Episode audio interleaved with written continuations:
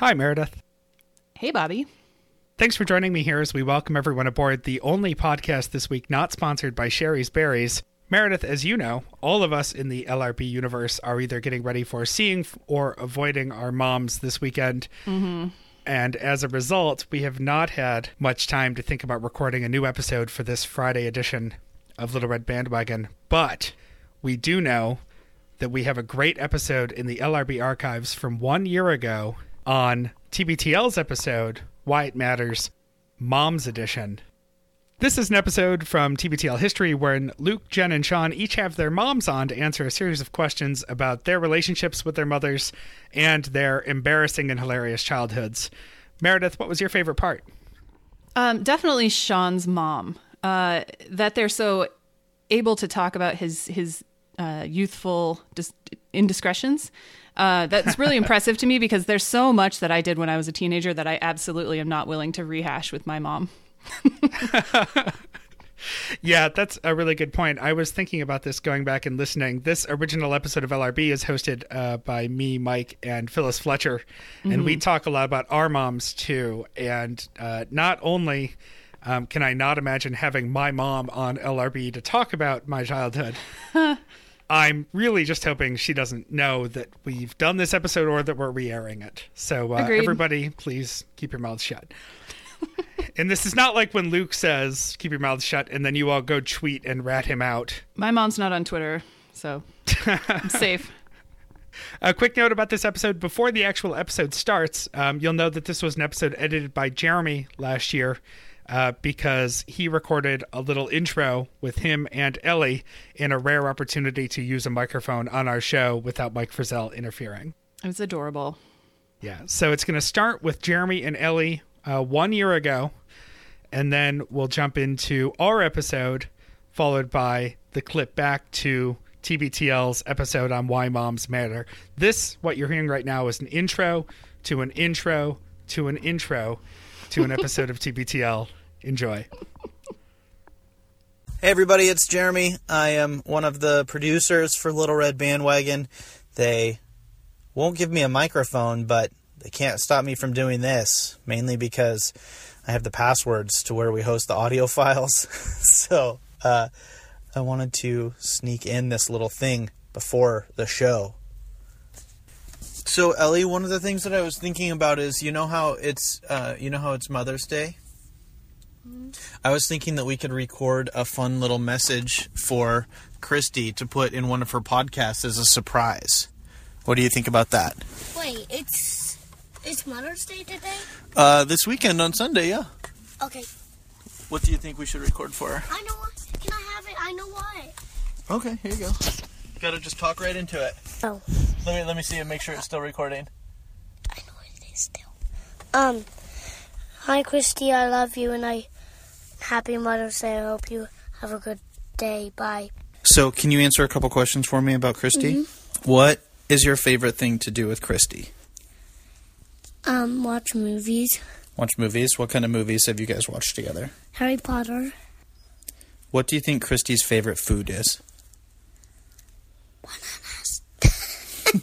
Bananas. what is um, what do you think Christy's favorite podcast is? Little Red Riding Hood. Little Red Riding Hood? Yeah. Do you mean the Little Red Bandwagon? Yeah. Not Nerd Out Loud? That's her favorite podcast. No, I don't know. Which Nerd one do you think? Or t- Too Beautiful to Live? TBTL. Um, TBTL. If you could sing a song for Christy, what song would it be? Baby, rock ship and fly far away. I'm dreaming of a place, laughing about your face. Say, wake up, you need big money. How did you feel about realizing that we were getting married and Christy was going to be one of your moms? Happy, very happy, infinity, and beyond happy. Sorry. um, what would you want to say to Christy today on Mother's Day? Happy Mother's Day, Christy. I love you forever and ever, forever and ever. That was beautiful. Thank you. So there you go. Happy Mother's Day, Christy. You're amazing. I'm so glad you're in my life and my daughter's life. And happy Mother's Day to everybody else. Enjoy the show.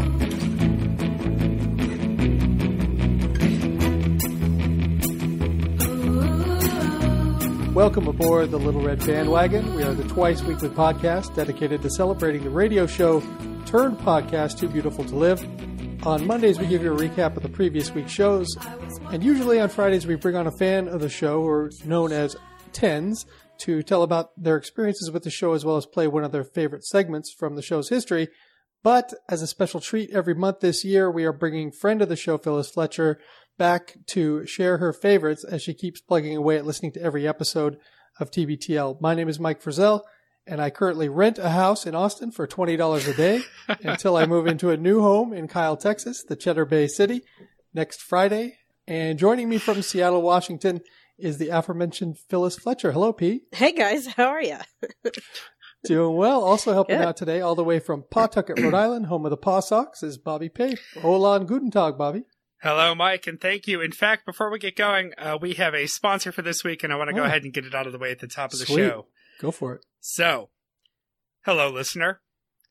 Just the other day, we were talking to your mom, and we have to say she's been pretty depressed since that whole thing with your dad's. Lucky for her, Mother's Day is right around the corner, and we know just the thing to get her fired up Gary's Berries. Oh, no. For years now, your mom has been stealing glances from behind her glass of Carbordeaux while sitting with her girlfriends at Lucky Lanes on League Night. Isn't it time you did her a solid and surprised her with a long overdue treat? For listeners of Little Red Bandwagon, we've got a special offer. Every order of Gary's Berries will come complete with an embroidered uniform shirt, a sparsely appointed studio apartment, and a 1983 El Camino that just passed inspection, thanks to Gary's buddy Ron down at the Pick and Pull. Don't wait to give your mom that thrill she's been missing since the cable company cut off her free Cinemax. Order now at garysberries.com and use the offer code LRB to get 50% off your purchase. And as always, from Gary's Berries, you can get double the drizzle for just another $10. Oh, no. Order now. No, don't. Don't get double the drizzle. Single drizzle should be plenty. Yeah, I've had Gary's berries. They're they're pretty good. Is that uh, prison story? They're surprisingly salty. All right, so uh, our guest uh, is Phyllis Fletcher. Of course, uh, we're going to talk to her for a moment about where she is in her catching up on TBTL. Uh, we're going to play her May clip from TBTL history, which is a Mother's Day show. Uh, we're going to talk a little bit about our moms and how they would have reacted to the same questions in the in the quiz that's in the clip. I will tell you how to get involved, and of course, there's some housekeeping as well. Um, Phyllis, while I have you here, Yeah. uh, you let's let's set the table on, on your listening to TBTL again. You got into the show uh, about a year or two ago. November 2014. Okay, November 2014, and you decided to go back. And your method was to go back to the beginning of the previous year, listen to all the shows, then go back to the beginning of the previous year to that and listen to all the shows. Is- Am I correct? Yes. yes. And so now you've completed all of the years except the original year, the 2008 radio year. I decided um to actually go back on my on my previous go back instead of going back to January 09 I only went back to the first podcast day in 09 so now I'm working my way through all the radio shows abandoning my previous um method Oh, okay. So now you're going from the beginning of the radio show until um, the end of 2009. until That's- the end of the radio show in September until the end of the radio show, 2009. September. Okay, Yes. gotcha. All right, that makes sense. So I've now Um, listened to all the podcast only episodes, and I'm working my way through the radio year and nine months, nine and a half months. And where are you with that? I am conveniently in May 2008. that's that's what where we're getting this clip from. You know, um, in our chat, uh, maybe it was about a week ago now.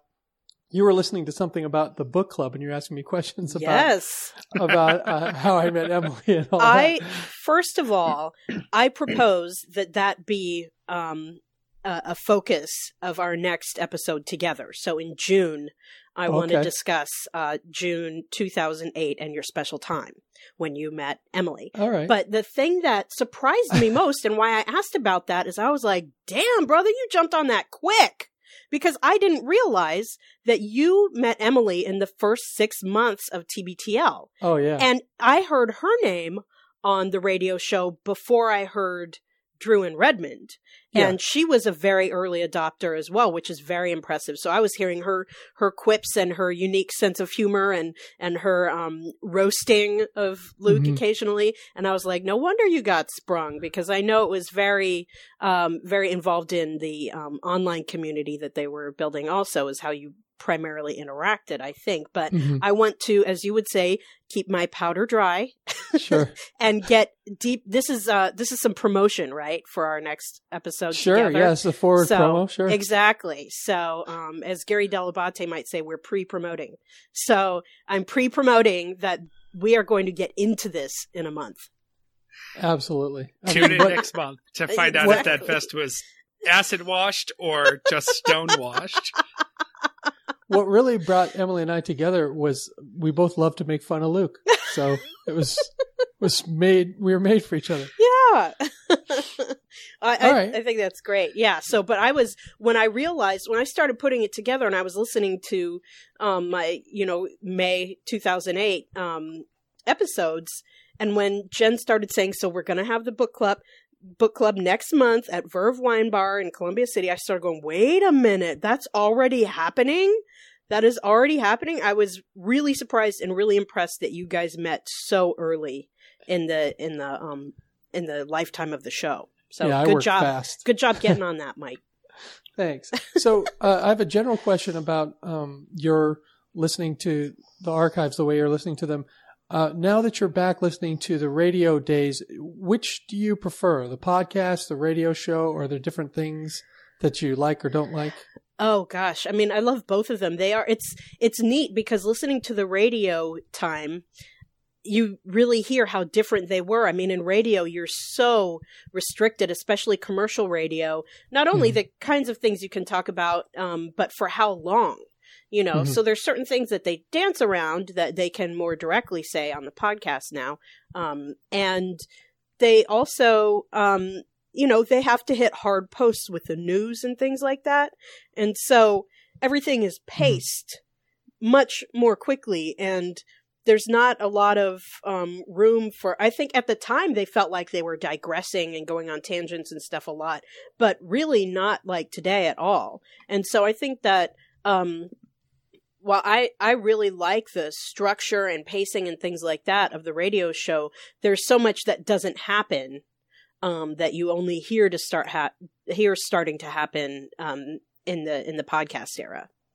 Well, um, and also just physically listening to the, you know, trying to listen to the show through the archives is much easier with the podcast than it is with the radio show. I Mhm. mean, Yeah, you have to go click on each hour and then, you know, there is, even though they've cut out all the commercials, still, you know, with commercial radio, there's still intros and outros and you feel like there's, there's some fluff even in the only like 34 minutes of actual programming per hour. Mhm, There's mhm. still a little fat there. Um, something I really do love about listening to these is the presence of the third person, Sean. So funny. You know, it's just, Mhm. it's so great because it's like they, I mean, from what I understand, they really lucked into having Sean as their engineer. And Mhm. so you can feel that there's, you know, it's a program that there's, it's the whole brainchild of Luke and Jen, but then there's this little sidebuster guy who just, for whatever reason, happens to be perfect for it. And I love, I love that aspect of it too. I love the third, the presence of the third person. Being a radio pro, um, how do you feel about his squeaky mic? it doesn't bother me at all. I love it. I mean, it's the kind of thing that, um, that I mean, I love anything that irritates the host. Um, I love and and I love that they can talk about it on the air because I can tell you what happens in public radio. Anything that irritates the host, it's just it becomes a subject of meetings. It becomes a subject of tantrums when the mics are off. Mhm. And for that stuff to be on the air, I think it's funny. And it's also funny Yeah. because I think there were certain things also that he could hear that that the average listener actually can't. And so Mhm. when, you know, uh, this happens on the Howard Stern show too where he's like, you know, oh, you know, so and so just bounded into the studio and, you know, he can hear their door door opening and closing. A lot of that stuff we can't actually hear, but even when we can, it just makes it fun that the host is referring to it and going, "This is annoying," you know, or like my sound effects didn't work again, or whatever it is. It's just funny. So I like it. Well, I, I really try to keep a lid on my emotions and what's really bothering me when I'm hosting the show. But if I hear Meredith's goddamn cat one more time, Steven! I love hearing Steven. He's so cute. he's, he doesn't offer anything, but he has he, said he has one story. I love that story. I'm pretty sure I promised Steven an associate producer credit a couple of Sure. weeks ago. We got to work on that. Oh, Steven. Steven. So, um, Oh. Bobby, can you uh, set up this clip and then uh, we will listen and talk about it? Absolutely. So, Phyllis, uh, when you pulled this for us, you cut it down a little bit, and we're we're going to listen to just a core part of this. We're going back to May 9th, 2008. It's the second hour of a TBTL from the radio days, and uh, it's a pre Mother's Day celebration. It's the Friday before Mother's Day, and uh, Luke, Jen, and Sean are doing a special Why It Matters Moms edition, and to celebrate their moms they interviewed each of their moms on the show, asking them the same six questions, uh, which brings up some nice comparisons and uh, contrasting details about their childhoods uh, from their moms. Also, quite a wide variety of personalities from the moms, which was a lot of fun. Mhm. Although all of them brought their quirks, I will definitely say that. Yes. yes. Uh, I'm not sure there's much more to say than that, other than uh, that we'll talk about it when we come back on the other side. Um, just fascinating that they got all three of them to come on and talk pretty candidly about their children who are now all grown up and working in radio. hmm So let's take a listen. Hey, I'm Liz DeTore and I live in Sammamish, Washington. All right, Shawnee, go for it. Hi, Mom. Hi, Sean. Okay, so first question is uh, Were you terrified when you found out that you were pregnant with me? No, as I planned it, and we, you know, I wasn't terrified. I ner- was nervous, you know, since it's the first time of being pregnant and having a kid. But no, I wasn't terrified. Okay. Good one. Okay. Um, You you were born asked into a into a calm family. you're That's a very calm family. That Yeah. makes, I think, one out of three. and Jen, you would be happy to know that uh, my folks were at Star Wars when uh, when you were what, like almost about to pop? oh yeah, uh, yep. I went to see the Star Wars movie, and I had to bring my bed pillow with me because I think it was, I think it was only a few weeks before you were due. Well, you were late anyway, This is why Sean is good people. And that's Yeah. why Sean looks like an Ewok. especially when he has that hair. Oh, the hair. All right, let's move on. um, so, was I an easy baby to deal with in general? Oh yeah, you were. You slept a lot, and you still do, I think. oh yeah, you slept. You were good. Yeah, I was one of the lucky ones. You were easy. Did he have all this hair? Uh, He had a lot of hair when he was born. Yeah, and it was curly. Oh, Is that? Do you have that same kind of hair, Liz? I my hair is completely straight, but I have the same coloring. Uh, does his dad have that kind of hair? No, his dad's um black or dark brown. Really. wow. Mysterious. How Sean would have that hair. Somewhere back in the DNA code, somewhere. Yeah. Yeah, we need to get checked on that. um, so, based on my childhood behavior, Oh yeah. Uh, Let's not ask about the adulthood behavior. what did you think I was going to um, become?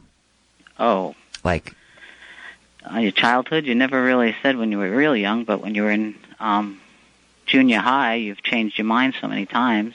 Went from being a DJ, a chef, and um, I think those were the things: a DJ, a chef, and then you did want to be an actor, which you tried out for a while. Well, I, I don't want to um, butt in here, Liz, but he is a DJ on our show, and, Well- he, And cook, and, and he cooks things, and Well, he now acts he during the does. TBTL players. That's Yeah, kind of that's amazing. right. He like actually that. went three for three. yeah, he did. He wound up doing that, but uh, Chef was one of them. Yeah, and he is. He's on that show once in a while. That Tom Tom Douglas is it? Yeah. He's Yeah. also on on TBTL. Yeah, that's true. that's right. He has an entire segment named for him. it's called Cooking with Sean DeTore. Yeah, that's true. Yeah, he's um yeah, he's actually making a lot of things that I've I mean, I do try different things, but he's really out there trying different things. It's true. Yeah. Okay. Um, so what was the hardest part about raising me? The hardest part, huh? When you became a teenager and got into a few little myths there.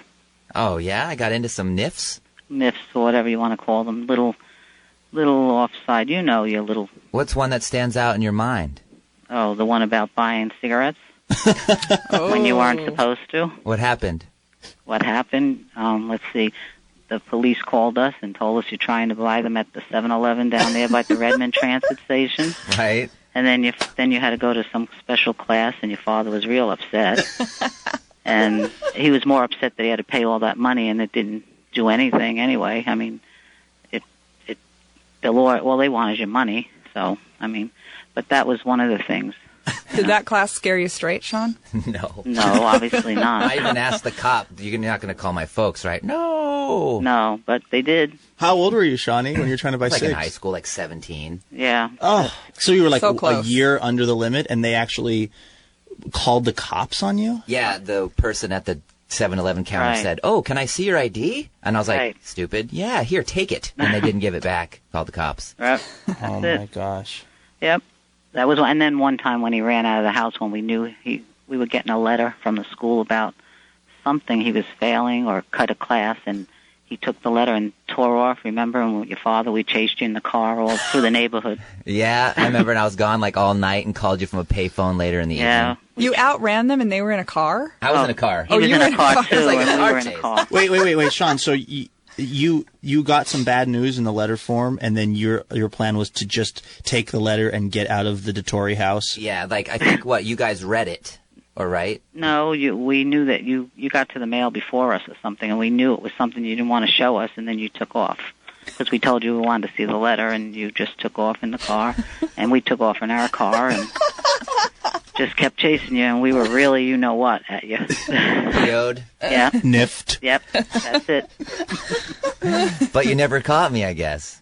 No, I don't remember if we did or not. You know, years. It's been a long time now. Gosh, can't remember everything. You know, my mind's getting a little old. Okay, so what was the highlight of our parent-child relationship? What's one of your best memories of uh, just you and me? Just me and you.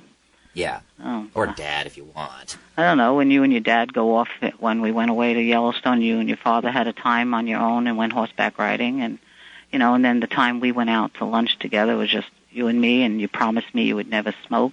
And what happened? You turned around and started smoking. What a highlight. Very Yep. highlighting. But it was nice to It was be- great in that moment, I'm sure. Yeah, have a nice, you know, just me me and you out. Do you remember where you guys went for lunch? Yeah, Red Robin in Bellevue. Was this before he tried to buy the cigarettes or after? Oh, that was way before. He was in junior high. He probably meant it that he would never smoke at Yeah. Yeah, right. He did, and then all of a sudden gets into high school, and that just kills everything. Never send kids to high school. Right. No, that's the. I think that's and the then uh, when he went to his first dance, I felt bad for him because he went the ninth grade dance, and then when he got there, I guess he was supposed to meet a girl, and she didn't show up. Your father had to go and get you. really? Yeah, that was when we lived in Heritage Hills. I'm Did so you- glad you've blacked that out of your memory. I Sean. know, and and Liz, I'm so glad you've now brought it back up for him. How traumatic. Well, he doesn't even remember, so it doesn't. I know, but now he does.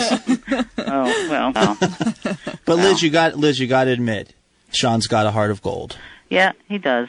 This is TBTL. We'll be back in a moment with much more. Welcome back to TBTL. This hour we're doing why it mattered. Why do they matter? Moms? Oh, only because they brought us into this world. We just got done hearing an interview with uh, Sean's mom, Liz DeTore. Uh, now it's time for an interview with uh, my very own special, special lady, Susan Burbank. Uh, here are the same six questions that we gave to all three moms. Here's my mom. Hi, I'm Susie Burbank, and I live in Silverdale, Washington. So, Mom, uh, were you terrified the day you found out that you were pregnant with me? Absolutely terrified. Yes, because I was, as you know, a single mom. To be. What went through your mind in Philadelphia, PA in 1975 when that little test said blue or red or whatever it said? Um, I thought, I don't know if I love this guy enough to marry him. I don't know what else I'm going to do. I want to have this baby. Maybe I can put the baby up for adoption, but I don't want to have an abortion. I know that much. But I am so not ready to be a mom. So, um, so we got off to a good start, you would say, you and I, in that I completely and totally ruined your life. Um, you complete my life. Well, now maybe, but at the time, how old were you, Mom? You were like 21 or 22? I was 21 at the time, yeah. Well, you were drinking age, so I mean, Yeah. you waited till that far. Yeah. Of course, they didn't have any taboos about drinking while you're pregnant, mind you. Did you drink when you were pregnant with me? I smoked a lot of marijuana, let's put it that way. And did So much is coming together right did now. you ever think, Mama, uh, that it was that was maybe not a great idea, even though there were no uh, like medical rules against it? Did you think maybe less grass while I'm pregnant is a good idea? Um, yeah, because I wasn't partying as much. I had a lot more on my mind. Oh, so you you you backed it off a little bit. I backed it off because the thing about I wasn't drinking, but that that, that was always linked with the partying.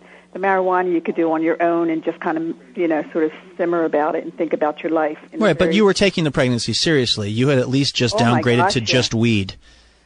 yeah, absolutely. Well, amazingly, I was born. I didn't have four eyes that I knew of. You're Um, the cutest boy ever born. Well, Mom, that is very sweet of you to say. But what would you say? Uh, was I an easy baby when I was little? No, you were difficult. You know that.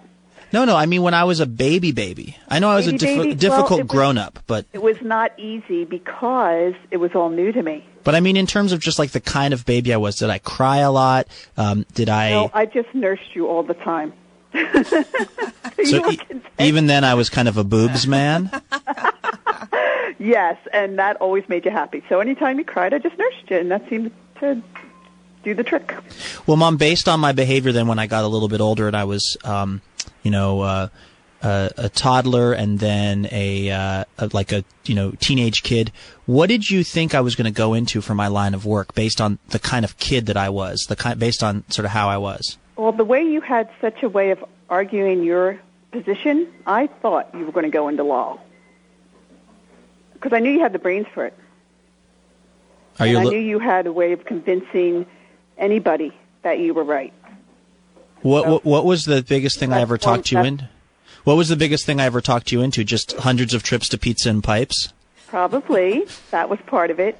Um, uh, just you basically, to just kind of shut you up, you talked to me into just about everything that you wanted.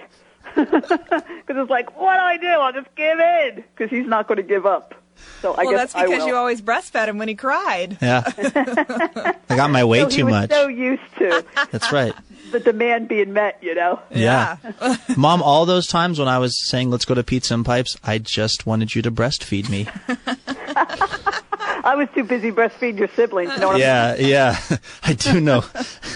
this is TBTL. We'll be back in a moment with much more. Welcome back to TBTL. Oh, Mother's Day is this Sunday. Uh, and so we thought we would dedicate this hour of TBTL, which we like to call Why It Matters. We decided to do Why It Matters Moms. Uh, here are the same six questions that we gave to all three moms. Here's my mom. Um, mom, what do you think was the hardest part about raising me?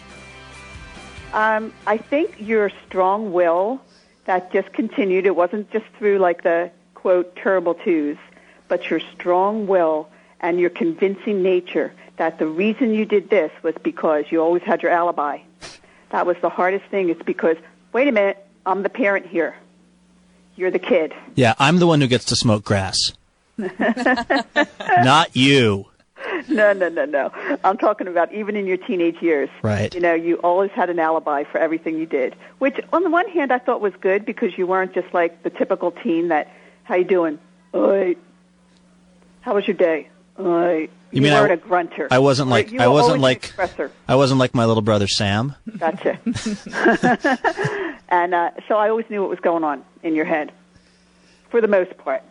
Well, mom, you were an easy read. what would you describe?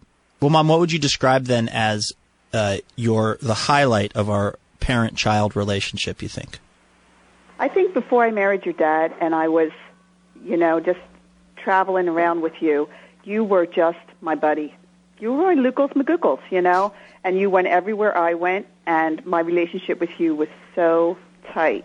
Mom, say that do name you want to, Mom? more Do you want to sing the Lucas McGoogles song uh, for everyone who hasn't heard it? Okay, it's a pretty dumb song, you have to admit. Well, it was when I was like one, and you were changing my diaper or something, right? Mm-hmm.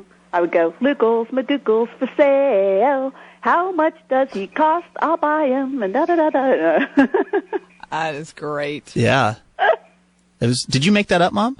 Absolutely. When you It were was high. one of those, those crazy. It was one of those crazy mom things, and I did it with all your siblings too. You get a little bit nutty. Yeah, you did. You You do the same thing, hour in and hour out. Anytime one of my sisters uh, would have a towel on, having just got out of the bathtub, and it was wrapped around them, kind of almost like a um, like a burqa or something that a Muslim woman would wear. Mom, what would you always say? You'd have been her sister. You'd have been her sister. like when they Because had she was in leprosy. the leper colony, and she had it wrapped around her head, and she was just this little bit of a head, you know. Um, all right, Mom. You know, it's funny because Maddie, I had my granddaughter this weekend or this past week, and when I get her out of the bath and I wrap the towel around her, your dad said, "Oh, look, you'd have been her sister." Mom, are you kind of sad that all your seven kids are all grown up now and that they, they oh, don't I tell you, I got for? a taste of it last week with having my granddaughter. You know, with having Maddie, and I loved it, but I was way more tired than I used to be. Is it too late for you and Dad to have another one? Technically, no. How do you mean technically? well, as far as I'm concerned, but you know, your dad had to do some quick changes here. Oh yeah, he got fixed. You got it. Oh, okay. Well, then it actually isn't technically possible, I don't think. Um, it's technically possible because he could reverse it. But you Oh. know what?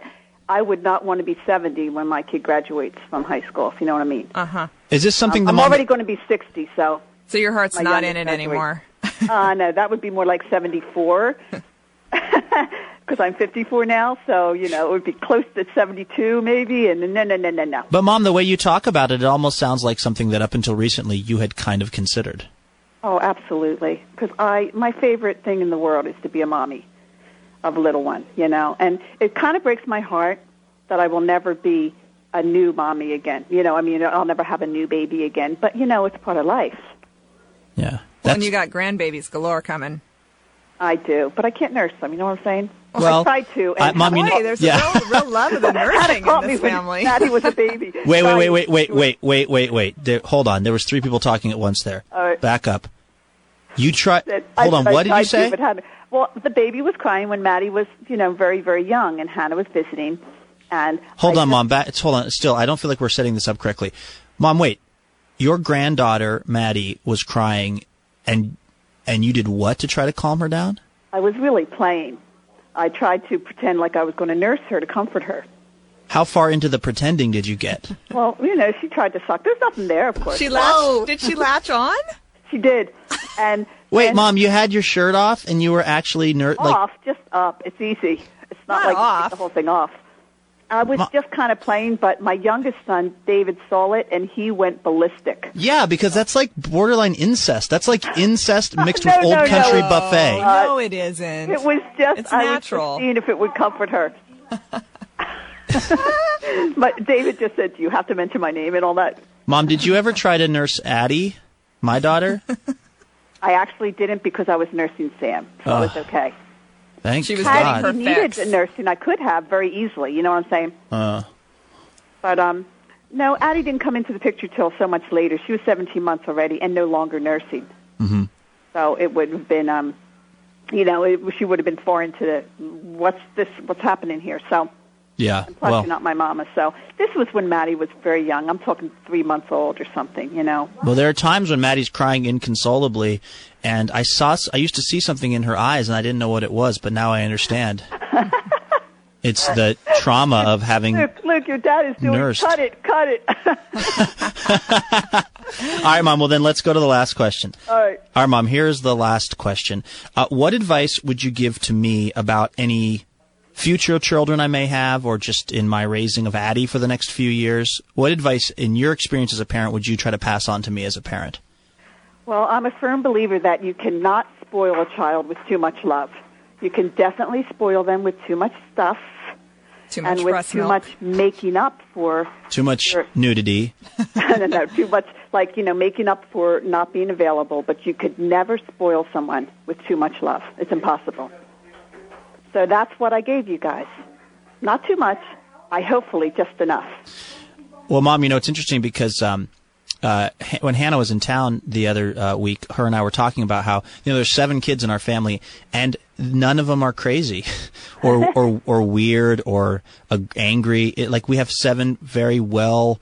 Uh, balanced and pretty happy people that have come out of the Burbank family. So you guys did something right. I mean, I think it Oh. happened mostly on accident, but uh, I'm not going to argue with the results. well, you guys were always loved individually. You know what I mean? No one was left kind of wondering if they're loved. That's for sure. Right. Except Oh. Rachel. We don't really love her very much. I love her desperately. But mom, let me ask Don't you this. love what she does. Mom, let me just, but let me, I know we're only supposed to, we have to go actually, but mom, I, we're only supposed to have six questions, but the seventh is, you love me, I'm the oldest, I'm your firstborn, you love me a little more than the other ones, right? you want to get that one in, don't you? I just, I, I just want to know. Yes, you'll always be the one I love the most. Okay. Wow, you still can get her to do what you want. That's pretty Mom, impressive. can, can we go to Pizza and Pipes later, later, except now it's a blockbuster video? well, mom, happy Mother's Day, and I love you so have much. Fun in, have fun in uh, Sin City. You know what I'm saying? Oh, I always do. I always now. do. I'm drinking for both of us, mom. Okay, I guess you can do that. All right, I love you. Love you too. Happy Mother's Day. Thanks, Jen. Bye bye bye. We'll be back with more TBTL in just a moment. This is Too Beautiful to Live on News Talk 710, KIRO. Welcome back to TBTL. Why they matter. Moms. We're talking to our own mothers this hour. Uh, we wrote up the six question little template and we've been posing them to uh, Sean's mom and my mom. And now it's time to hear from uh, really the toast of the North Seattle slash Lake City region. They know her as a Shadoobie, as Big Steph. Here's Jen's mom, Stephanie Slezak. My name is Stephanie Slezak. I'm Jennifer's mother, and I live in North Seattle in a beautiful park like setting. Perfect. Okay. So, uh, my first question for you. Well, first of all, Mom, I was going to ask you: Does it feel like stunning that you have a 36 year old child? It doesn't seem as stunning to me as it seems to everyone else that I tell. Because you're so young. I don't know. I, I don't look young, but I think that people don't think of me that mm-hmm. way. When you're in a jacuzzi with the other Shadoobies and you guys aren't wearing clothes, it just seems like odd that you have a 36 year old daughter. Okay. Not that. Not at those moments. No, no. Okay. So, my first question is: Were you terrified when you found out you were pregnant with me? The opposite. I was so thrilled. So everything went good with the pregnancy. It wasn't scary.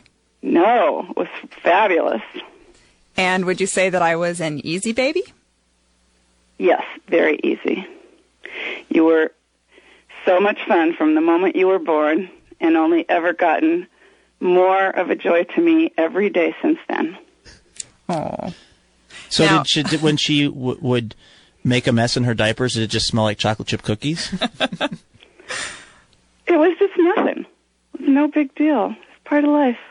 but I mean, did she? She was. She didn't cry too much. She didn't keep you Oh, up. She started sleeping through the night when she was seven days old, and I went running in her to her bedroom with her, look in her crib, and shook her. I thought she was dead. Did she have a, a little tiny, cute, adorable bottle of red wine in the crib with her?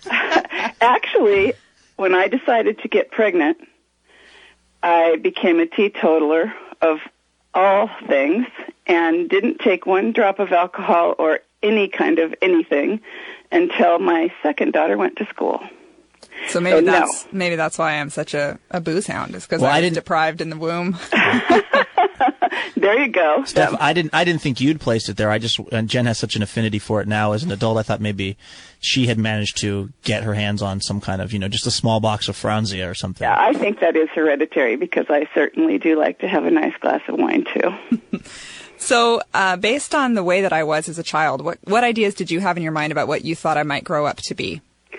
Well, at first I was afraid about it because when you were two, you were so obsessed with all things uh, cultural and television and music and TV that I had to put the television in the garage for two years. I remember. I I was was afraid that you would devastated.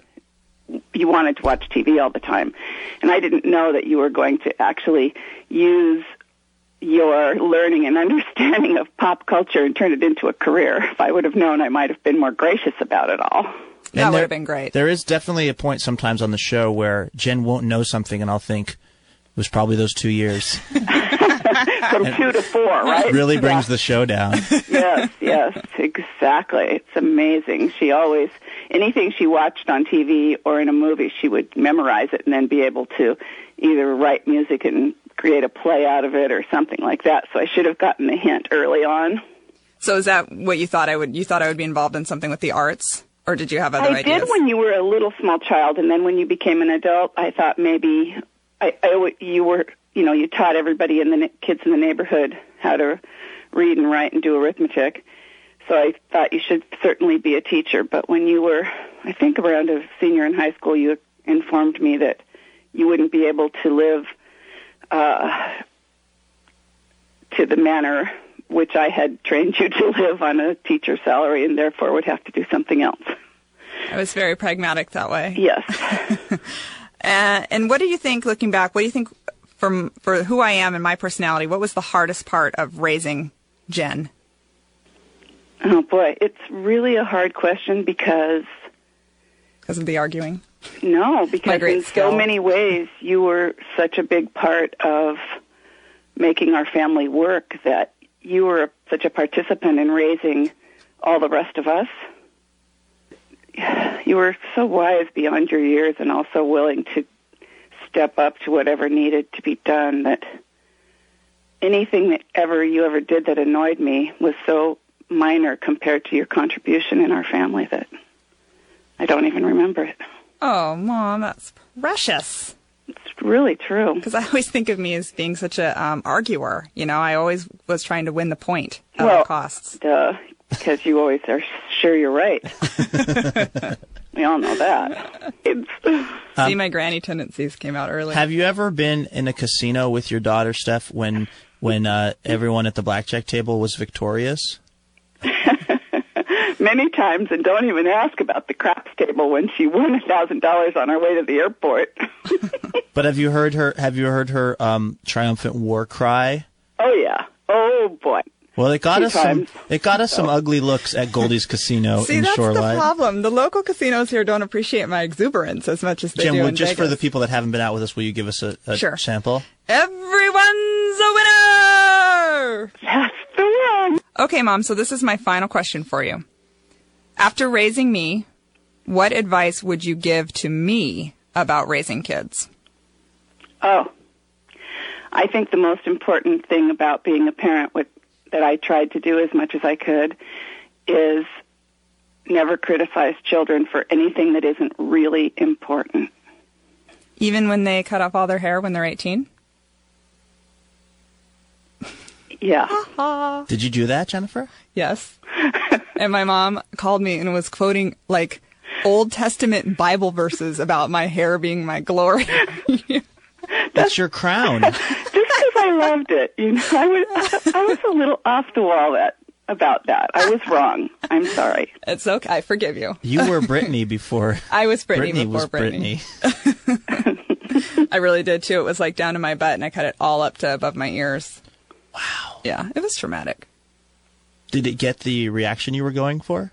Well, my mom freaked out, so that was good. So happy That's what every Mother's teenager Day. wants. okay, mom. Well, thank you so much for coming on. Now I love your hair any way it is. It's always beautiful, and you are always beautiful, and I love you more than anything in the world. I love you too. Thank Steph, you very can you much. be my new mommy? When you need me, I'm here, Okay. and you come by anytime. Okay. Okay. All right. Happy Mother's Day. Thank you. Bye bye. Bye bye. Bye. This is TBTL. We'll be back in a moment with much more. Oh, hearts warm. Um, you know, what's so interesting about the about those interviews is that you know you have a, a real kind of spectrum in terms of like each mom's approach, and yet I think that they all turned out kids that are pretty with it. pretty smart, pretty well balanced. So I guess it kind of takes all kinds. And moms, we love you so much. And um, we wish you all a big happy Mother's Day this Sunday. So I think in general, all three moms think that their kids were great kids, uh, but in different ways. Uh, and it's not a surprise to me at all that Luke was a handful. Well, wait before before we get to the actual dynamic between them and their moms. I have something to get off my chest about the Redmond police. Oh, yeah. Um, and their cigarette sting. Uh, come on, your kid is 17 years old. Yeah. He he goes to buy cigarettes. He shouldn't be doing it. Right. Mm-hmm. And the, the person carded him, which they should do, and refused to sell him the cigarettes, which is fine. But why you got to call the cops? What kind of an asshole hangs on to someone's ID and calls the cops on a 17 year old kid? This isn't a nine year old kid, you know? Right. This isn't, this isn't a little boy. Well, we need to make sure to get his parents involved. I want to go back in time and kick the ass of that clerk and tell the cops to just beat it. He had to go to a freaking cigarette class. cigarette class, and his, that his dad had to pay for. I know what a what a racket. he was it's still chapped racket. about that. It it might have not been the clerk's racket to perpetrate. You know what I mean? Like they the clerk could have been.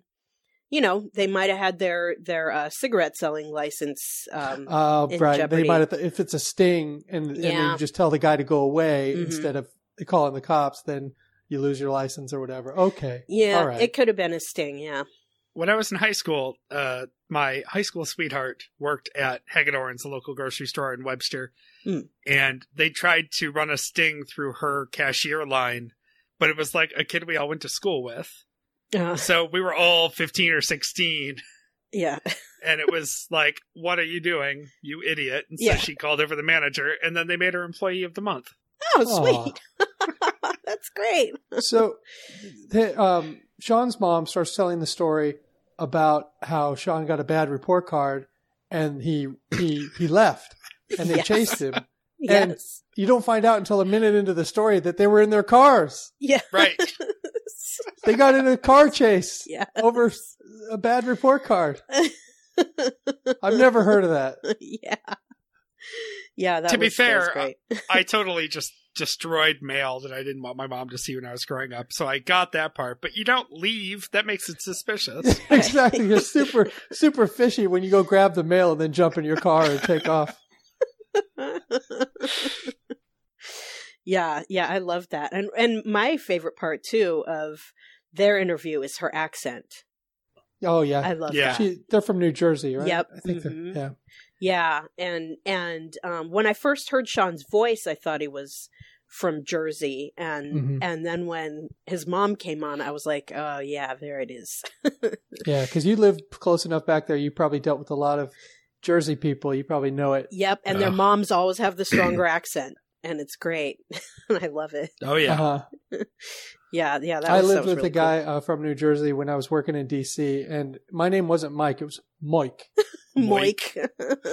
Mike. hey Ma, I want to bring Moik over for dinner. Yeah, Mike. Yeah. This place is beat. Let's go to Rumors. There you go. I think I suspected, by the way, that he was running away in a car because he was far too tired to run away on foot. Yeah, yeah, that was that was great. It made me wish I had known Sean, although I've got to be a good like 15 years older than Sean. But it made me wish I had known him when he was a kid because it would have been pretty funny. When he was getting into his, his myths, yeah, His his myths, into all myths. those myths. yeah, you know, you got into some myths. yeah, Okay, the the Bur- Luke Burbank. Okay, what I enjoyed most about it is she she pretty much called him out for being like um I, I don't want to say all the way entitled as a kid, but he he definitely wanted to get whatever he wanted and wanted to get it now and didn't care really whether it was the right thing for the for the, the family financially or or otherwise. You know, he wanted his pizza and pipes. yeah. Uh, and then he wanted to go back to to Bagley Elementary. he didn't want to be homeschooled anymore. Yeah. Yeah. yeah. She thought he was going to be a lawyer because of how much he argued. I thought that was great. Oh yeah, I A think that, lawyer. that would be. I think that was probably a good call on her part, but I think he, you know, I mean, he's he's found his his spot. I'm glad I he's think. not a lawyer. That would be ridiculous. yeah, this is the relationship that I have with my mom, or had with my mom when I was young, which is that I was smart and independent pretty young. And so when Susie was saying, you know, I had to remember that you're the kid, yes. Mm-hmm.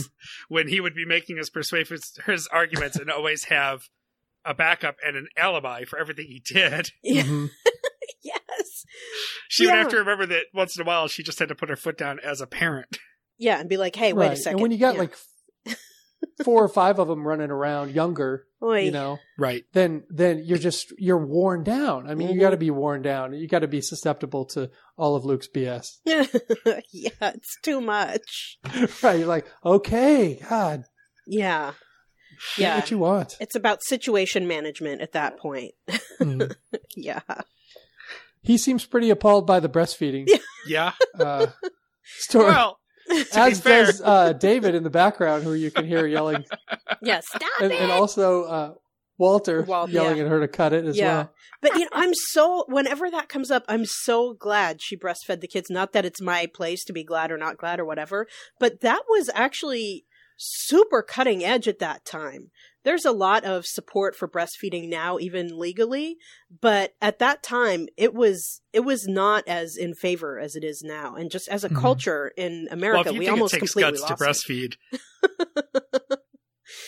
yeah it, i mean it's it's um you know and even even luke admired it he, trying to breastfeed his little doll and and um that's right. you know like i just i think it's cool that she did that um and and it speaks to a larger quality of her like really not giving an f what other people think you know and doing Mhm. what she knows is right for her kids i, I respect thought- that It was pretty progressive that not just for her kids, right.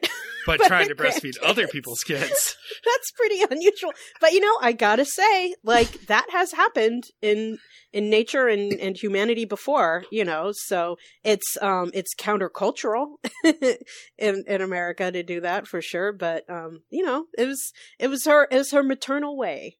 If the grandbaby is already mad, uh, then aren't they just going to be madder when right when they get a breast with nothing in it? i know Just speculating. i would think so Foiled again. Right, right. But I mean, if she, you know, she was she was nursing Sammy, right? So, you know, if she was still nursing Sammy, there's stuff in there. Oh, really? Oh, yeah, yeah. I, Yeah. I want to just take it aside to say that when you're done listening to this podcast twice, go back and listen. It's a few episodes back. I'd have to find it, but there's a great episode of I think Reply All about the economy of breast milk. Oh, Because- yeah. Nowadays, yeah, it's highly sought after Hmm. Yeah. between between moms who can't produce or can't produce enough and weird fetishists. Oh dear. Hmm. I, I didn't know about this. I guess I'm still living in the mustache ride economy. Right. I haven't made it to the well, We all breast we, we all know you're stuck in the past, Mike. Yeah. I, Yeah. I want to make it clear as laudatory as I am of breastfeeding, however you feed your baby is fine. Formula is fine. Right. Before we move on to uh, Stephanie and Jen, I just want to call back to the beginning of the conversation with Susie, where she was saying how much pot she smoked while Luke was pregnant. Oh, right. Or she was pregnant with Luke, Yeah. and Jen just goes, "So much is coming together." yes yes yes and then and then um susie uh clarified that she actually chilled like on on the uh on the partying or what whatever you would call it on the on the substances or whatnot Sure. um so that you know maybe she was continuing to uh smoke pot but there were other things that she wasn't doing so that's you know that's good yeah, I, I think Right. she's um, AA, actually. yes um yeah that's Um, definitely come up yeah Oh, Phyllis, uh, Bobby, chime in if you know. Um, is there any link between um, pot smoking and any kind of uh, poor effects on babies? I just didn't come to mind for me. But besides, besides being a bad mother, like physically, is there You is there I- some link? I certainly haven't heard of anything specific like that, Yeah. but I don't know that it's been studied enough to know. Right. Now that marijuana is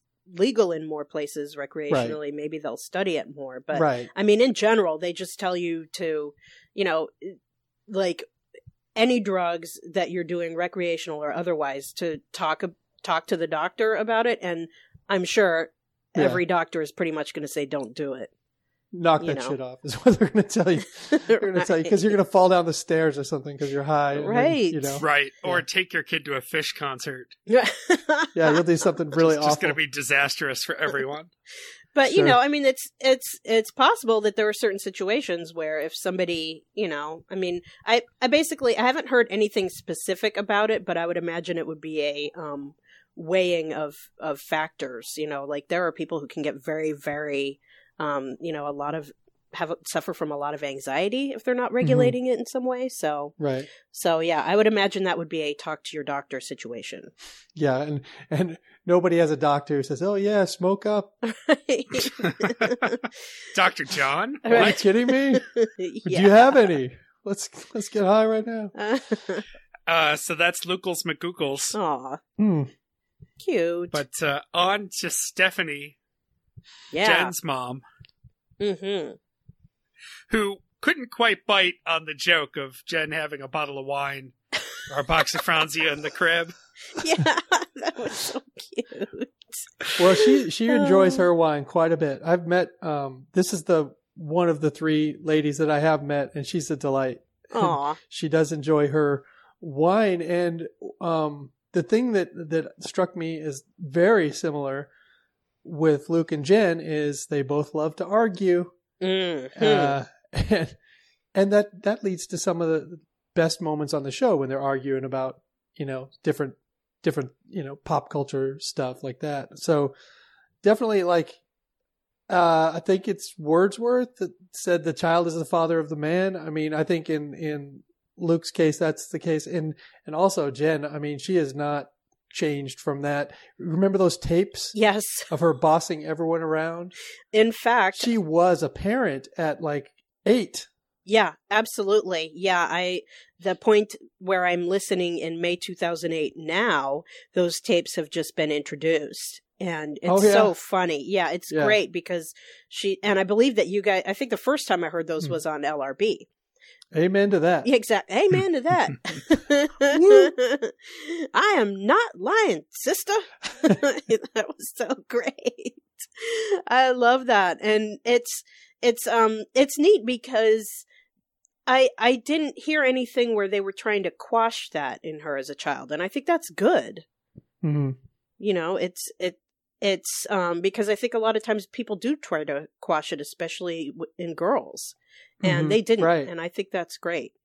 right I mean, from She's- what I heard, she was a leader she's always a leader absolutely.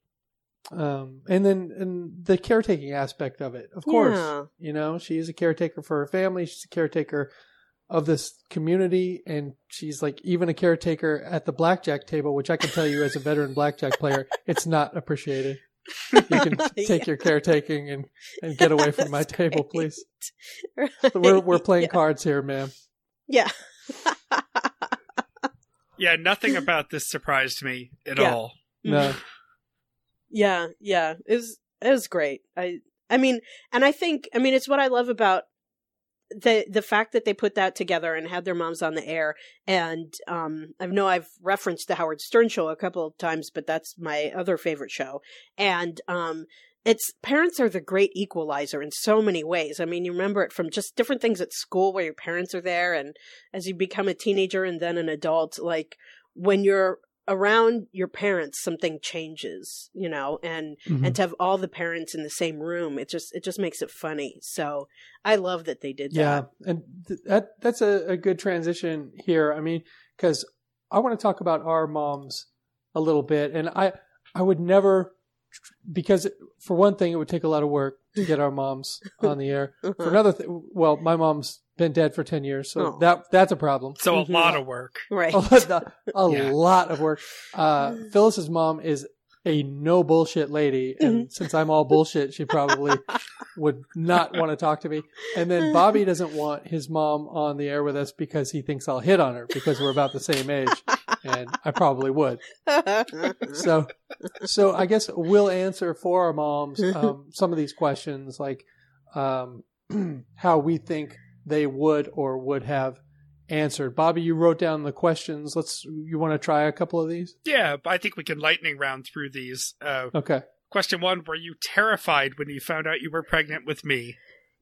You know, I for the longest time I would have presumed the answer was yes, but I found out when I produced that documentary about my dad that I was planned. And I had no idea until I was 30 years old that I was I was your a planned ma'am- pregnancy. Your your mom planned to have a baby with Sweet Phil. My He dad was said half slick. he was halfway slick and he told her he wanted to have a baby with her. Oh my god.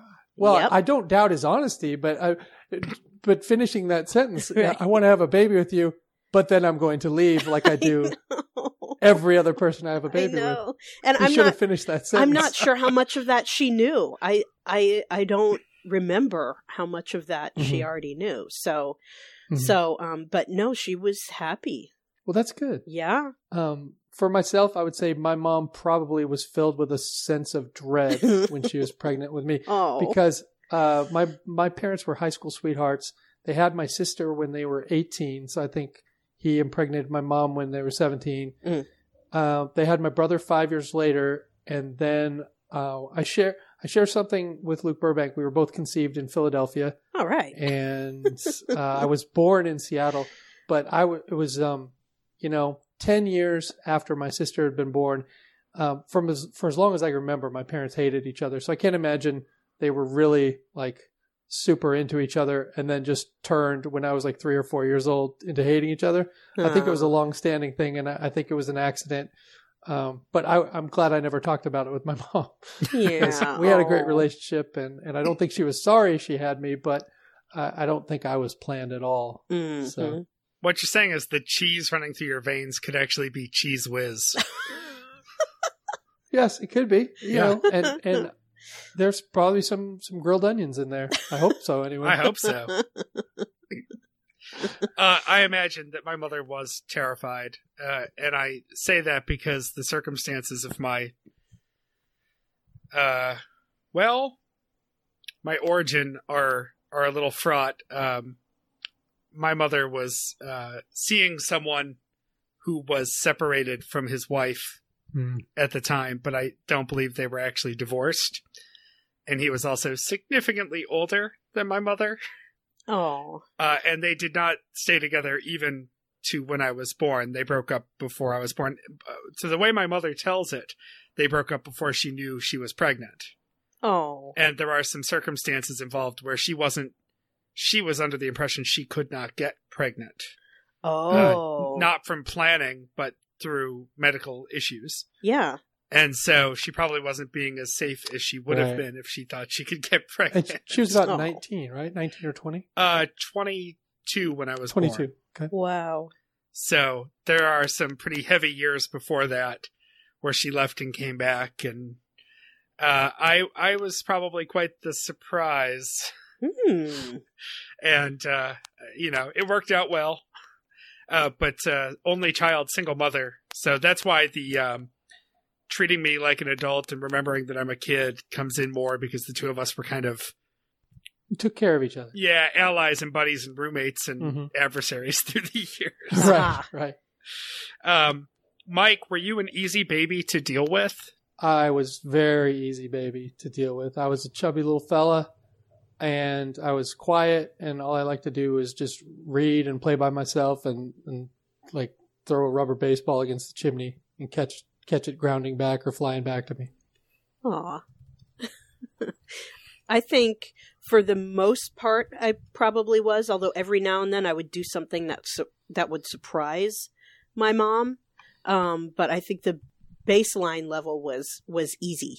Excellent. Uh, I I was um, always pushing my limits, even as a baby. So I'm Mhm. sure I was pretty annoying. I'm, I'm sure I was always trying to break out of whatever was trying to contain me, or Mhm. taking something apart, or getting my hands on something, or my mouth on something, or Mhm. you know. It's amazing I didn't hurt myself more as a kid. Yeah. Or even as a baby. Um, three was uh, based on child be- behavior. What did you think you'd become? And I'll say uh, I wanted to be a writer from a very young age, and I think I didn't change so much as that evolved. I mean, I ended up studying journalism and working in music, and now the work I do has a lot of writing in it. So I think I was always trying to break things down and understand them, and and that that really hasn't changed. So I think I probably she would have just said I wanted to be a writer or journalist or something to that effect, or you know, a future podcaster once people knew what a podcast was. Sure. Uh, Phyllis. Yeah, I mean, I think that the the main thing my mom has always pointed out to about me. My mom is extremely laudatory of me, which I appreciate. Um, but one of the things she has always pointed out, um, and you know, she's the kind of person who says, "Oh, you'd be good at anything," blah blah blah. But she's always pointed out that I've always had a lot of friends, and so I think that she would have expected that I would do something that somehow involved um, you know, working with a lot of people and somehow being well regarded. So I guess it kind of probably turned into something like that. Well, uh, I don't think that my mom gave much thought to that as far as I'm, as far as I was concerned. Mhm. I mean, she she knew that I love to read because I would always be sitting in the corner reading books. I mean, her books, books that were just too old for me to be reading. A lot of um, and she knew that I was a decent writer, and I think she just thought I would eventually work that into some kind of a gig, which I have not. So, sorry, mom. Oh, You were right, mom. I am a pretty good writer, but I haven't I haven't made it happen for any dollars. Zero dollars. uh, Mike, you're making this too easy. So let me bounce right back at you with Sure. um, what do you think the hardest part of raising you was? Ah. Uh, well, I think it had to do with the dynamic between me and my brother. My brother was five years older than me, and until I turned about 15 or 16 and got as big as he was, we were physically and mentally at war all the time.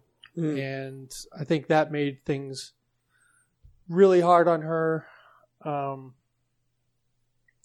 yeah, by myself, I was never much trouble. So, All right. Mhm. Phyllis? I think my mother would say poverty. I think she would she would say the hardest thing about raising me was not really to do with me, but the fact that we had no money. did she? Do you feel like she felt um, she felt inadequate, or she felt? I think like- she did. I think she felt like it was her fault all the time, and Mhm. and then for a while we were cruising along pretty good, and then she got laid off when I was in like seventh grade, which is a really crappy year for something like that to happen because by then the kid's old enough to kind of care and be like, oh no, what are we gonna do, and be worried. kids are you know. starting to judge each other based on what they wear. Oh, and- totally. Yeah. Yeah. So I think she probably felt felt like that was was pretty rough, um, and probably why it was a huge relief when I got a job when I was fifteen. Uh, I have a quick digression. I was talking about this with Emily the other day, and Phyllis, you might be the right age um, to talk about these these jeans from the early and mid '80s, where um, they were fold over jeans, like Oh, they they you the girls would wear them. They you you pull them up and then you'd fold over the top. The top, and there yes. was no woman in the world whose ass looked good in those jeans. no, no. Let me Gives just say that. balloon butt, saggy balloon butt. Yeah. yeah. Those weren't really um, the the move up here. I totally, I know exactly what you're talking about. What was more Uh-huh. hip here was Guess jeans. So, um, like, yeah, uh, which didn't look good either. the the Guess was hype because they were tight and they were they had ankle zippers.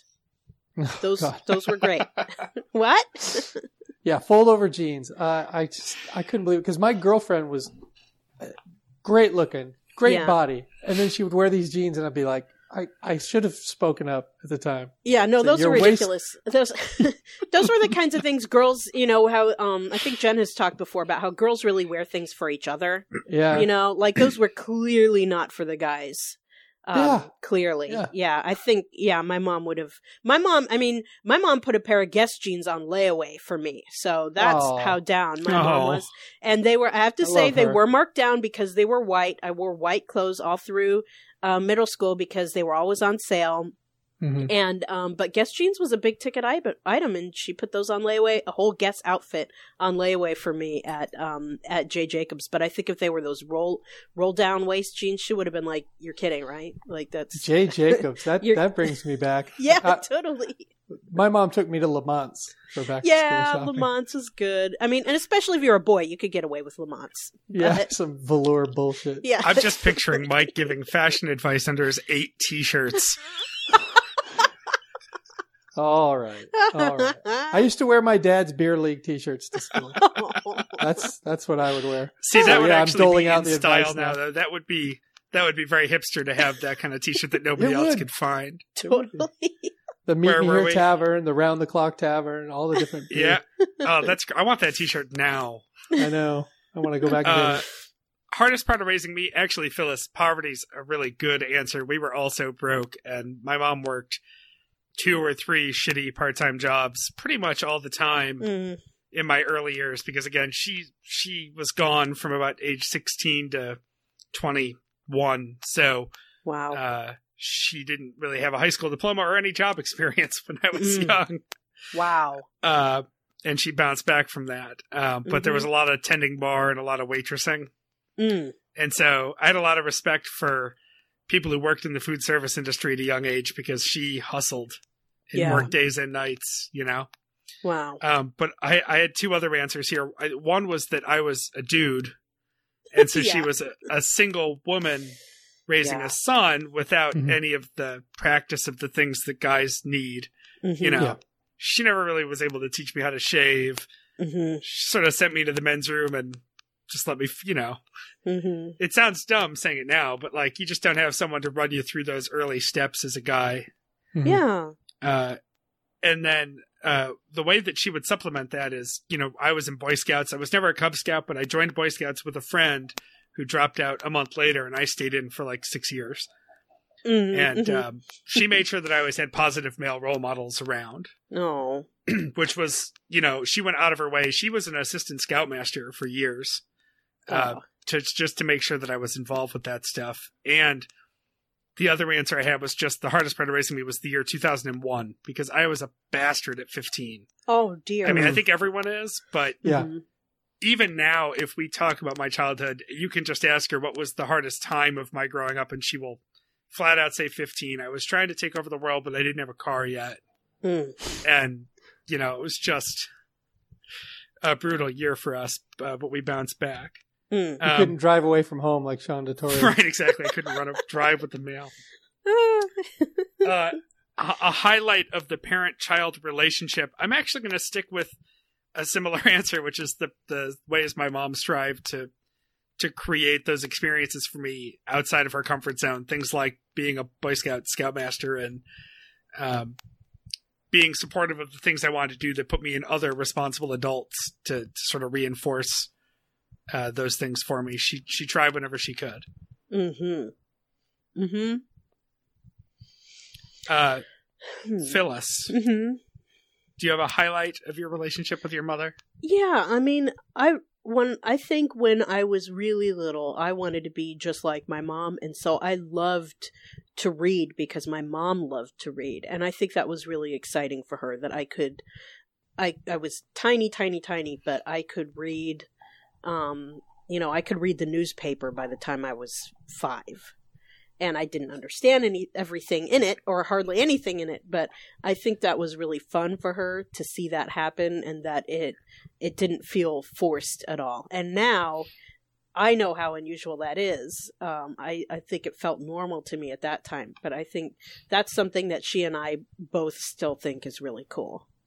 That's that's almost exactly what I was going to say about my mom. She was an English teacher, Mhm. and my older siblings just not that interested in academics or or reading. Yeah. And I think she was pretty thrilled that she finally had someone that would just grab a book off the shelf and start reading. Yeah. Uh, and then, but one uh, moment that encapsulates uh, my mom completely is when I drove home from San Diego, where I was a fugitive, and you know I went to her place to talk to her and my stepdad and have them take me into the police station to turn myself in.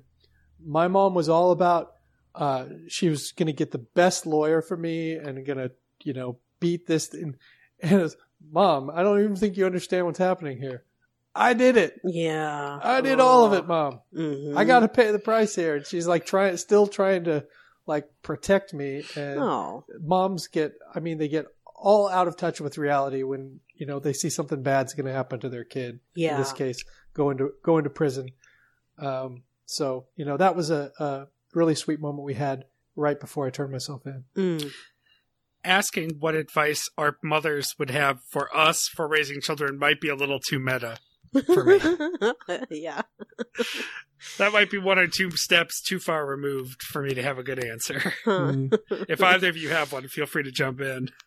Well, I, I don't really because I don't think my mom, you know, she wasn't the type type of person to give out a lot of advice. She she was really kind and sweet and not, you know, uh, pushy or a busybody in any way.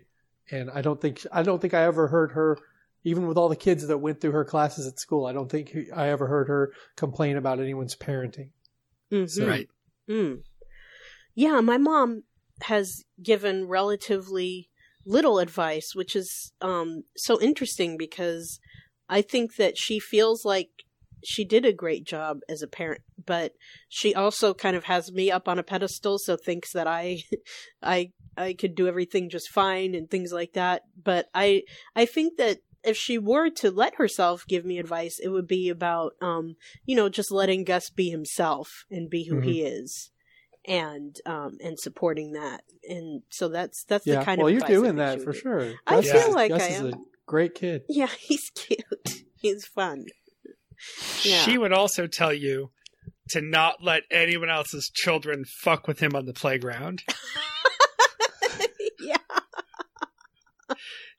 Because I think we've learned that she's pretty serious about that. Yeah. Yes. Yeah, absolutely. Don't slam my kid's face down on the playground.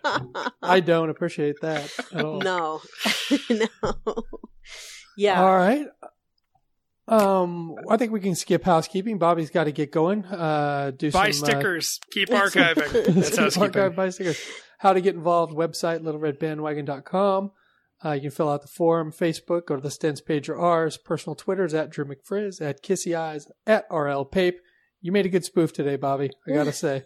Uh, at Dadstronaut at Meredith underscore Mahan at Phyl Fletch P H Y L F L E T C H at LRB Podcast. Email us at littleredbandwagon at gmail.com. Also, there is a there is a survey which is on um, the Stens page and our page. You can take about the show and give us your feedback that the nice lady will beat us over the head with. Um, voicemail 802-432-TBTL 802-432-8285. Play a jingle here. Little Red Bandwagon is the place to be. Call and talk to Meredith or Christy, Bobby, Jeremy, and or Mike. They won't make you take a hike. 802 432 TBTL 802 432 8285. All right, that's all I have. Thank you, Phyllis. Really appreciate it. We will see you in June, and we'll talk about uh, Emily and me. All right. I can't wait. Yeah. Bobby, We, get us uh, out of here. Boy, without Christy here, Yeah, I I know Christy's line. then you should Right? do it. Yeah, okay. go ahead then. Yeah. Until next time, this is the next party. Now, Bobby, you say, uh, we love you, Jen. We love you, Jen, and moms.